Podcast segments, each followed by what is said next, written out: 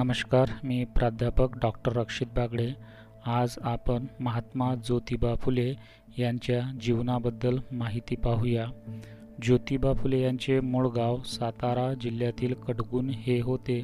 त्याच गावी महात्मा फुल्यांचा जन्म अकरा एप्रिल अठराशे सत्तावीस रोजी झाला. ज्योतिबांच्या वडिलाचे नाव गोविंदराव आणि आईचे नाव चिमनाबाई होते. शेवटच्या पेशव्यांच्या काळात महात्मा फुले यांचे वडील आणि दोन चुलते फुले पुरवण्याचे काम करीत होते. त्यामुळे गोरे हे त्यांचे मूळ आडनाव असले तरी पुढे ते फुले म्हणून ओळखले जाऊ लागले व तेच नाव पुढे रूढ झाले. ज्योतिराव केवळ नऊ महिन्याचे होते तेव्हा त्यांच्या आईचे निधन झाले. ज्योतिबांचा विवाह वयाच्या तेराव्या वर्षी सावित्रीबाई यांच्याशी झाला. प्राथमिक शिक्षणानंतर काही काळ त्यांनी भाजी विक्रीचा व्यवसाय केला. इसवी सन अठराशे बेचाळीसमध्ये माध्यमिक शिक्षणासाठी पुण्याच्या स्कॉटिश मिशन हायस्कूलमध्ये त्यांनी प्रवेश घेतला. बुद्धी अतिशय तल्लक त्यामुळे पाच सहा वर्षातच त्यांनी अभ्यासक्रम पूर्ण केला. ग्रामची या प्रसिद्ध तत्ववेत्याने महात्मा फुले यांना सेंद्रिय बुद्धिवंत असे संबोधले आहे. ज्योतिराव करारी वृत्तीचे होते. त्यास गुरुजनाविषयी व वडीलधाऱ्या माणसाविषयी फार आदर वाटत असे. ते आपला अभ्यास मन लावून करीत असत. परीक्षेत त्यांना पहिल्या श्रेणीचे गुण मिळत असत. ज्योतिराव फुले हे मराठी लेखक विचारवंत आणि समाजसुधारक होते. त्यांनी सत्य शोधक समाज नावाची संस्था स्थापन केली. शेतकरी आणि अस्पृश्य व बहुजन समाजाच्या समस्यांना केंद्रस्थानी ठेवून पुरोगामी विचारांची मांडणी केली आणि महाराष्ट्रातील स्त्री शिक्षणाची मुहूर्तमेढ रोवली.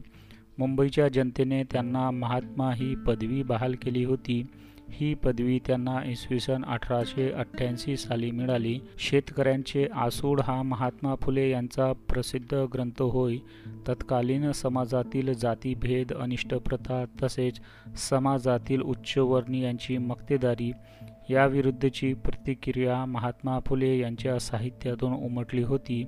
त्या काळच्या समाजाला प्रबोधनाची व सामाजिक परिवर्तनाची वाट दाखवण्यासाठी त्यांनी लिहिलेले ग्रंथ हे मार्गदर्शक ठरले. महात्मा फुले यांच्या शिक्षणाचे महत्त्व पटवून देणाऱ्या खालील ओळी फार प्रसिद्ध आहेत. विद्येविना मती गेली मतीविना नीती गेली नीती विना गती गेली गती विना वित्त गेले वित्त विना शूद्र खचले इतके अनर्थ एका अविद्येने केले. मानवी हक्कावर इसवी सन सतराशे एक्क्याण्णवमध्ये थॉमस पेन यांनी लिहिलेले पुस्तक त्यांच्या वाचनात आले. त्याचा प्रभाव त्यांच्या मनावर झाला.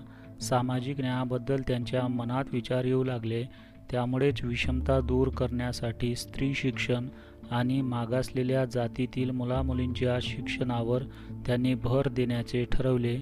सामाजिक भेदभाव त्यामुळे कमी होईल असे त्यांचे निश्चित मत आणि अनुमान होते. कोणताही धर्म ईश्वराने निर्माण केला नाही आणि चातुर्वर्ण्य व जातीभेद ही मानव निर्मित मानवाचीच आहे अशी त्यांची विचारसरणी होती. मानवाने गुणागोविंद्याने राहावे हे त्यांचे मत होते.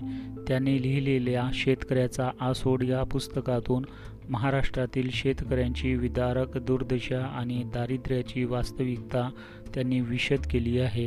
या पुस्तकाद्वारे विशाल दृष्टिकोनाचा क्रांतिकारक म्हणूनही ज्योतिबांचे दर्शन होते. नीती हाच मानवी जीवनाचा आधार आहे हा विचार मांडणारे ज्योतिराव एक तत्वचिंतक व्यक्तिमत्व होते. चोवीस सप्टेंबर एकोणीसशे त्र्याहत्तर रोजी महात्मा ज्योतिबा फुले यांनी सत्यशोधक समाजाची स्थापना केली.